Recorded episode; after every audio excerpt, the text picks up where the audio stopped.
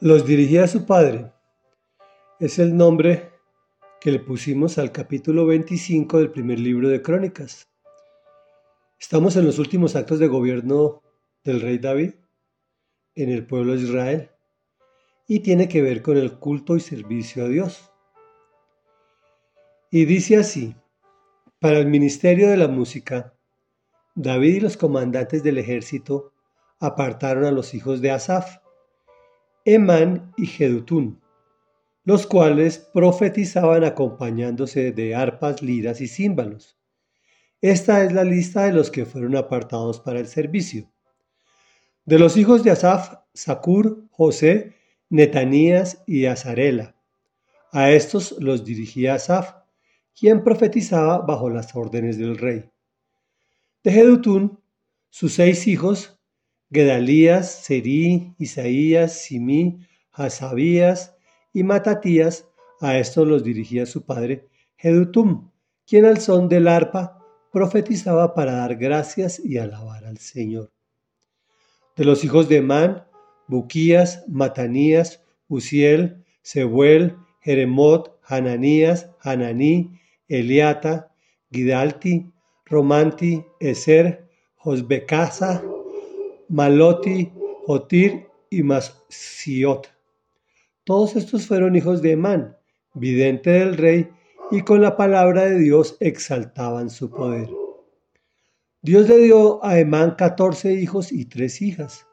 Su padre los dirigía en el culto del templo del Señor, cuando cantaban acompañados de címbalos, liras y arpas. Asaf, Jedutún y Emán estaban bajo las órdenes del rey. Ellos eran en total 288, incluyendo a sus demás compañeros, y habían sido instruidos para cantarle al Señor. Para asignarle sus turnos echaron suertes sin hacer distinción entre menores y mayores, ni entre maestros y discípulos. La primera suerte le tocó a José, el azafita. La segunda le tocó a Gedadías, junto con sus hermanos y sus hijos, doce en total. Reflexión.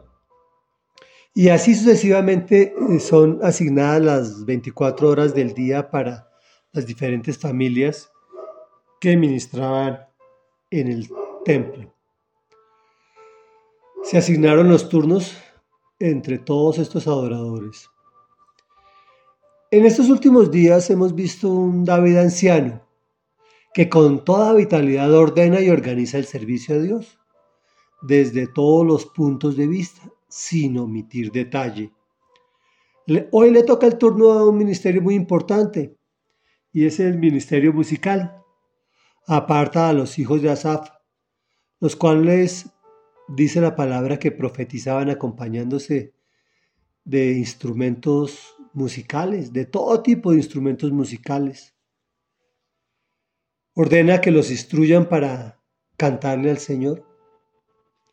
¿Es tan importante la alabanza en una congregación? Pues adora al Señor y lleva al pueblo a la presencia de Dios. Miremos el procedimiento que utilizó David. Escoge personas con talento, que aparta para ese ministerio exclusivamente. Los forma en, en técnicas vocales e instrumentales, pero especialmente en la palabra del Señor pues los prepara para profetizar. Y finalmente son los padres quienes dirigen a sus hijos. ¿Te has dado cuenta que los músicos de la alabanza son los más atacados por el enemigo? Esto no es porque sí, es por la importancia de, su trabajo, que de alguna forma hay que hacerlos caer te ruego que ores por las personas que ejercen ese ministerio en tu congregación. Es más importante de lo que parece. Aplicando la enseñanza de hoy, yo me pregunto a nosotros que somos escogidos por Dios para adorarlo, ¿nos hemos capacitado para ello?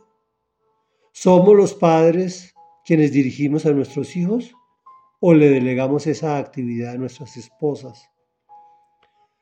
¿Consideramos importante el adorar a Dios? Oremos. Padre nuestro que estás en el cielo, santificado es tu nombre, porque eres santo, santo, santo, el que era, el que es y el que ha de venir. Señor, tenemos que entender que las 24 horas del día estás pendiente de nosotros y que tú nos has escogido para que te adoremos, te glorifiquemos e instruyamos a nuestros hijos en el servicio a ti, Señor. Por favor, danos sabiduría y el querer como el hacer para que podamos cumplir con esa enseñanza tuya. Te alabamos, te glorificamos y te exaltamos en el nombre de Jesús. Amén y amén.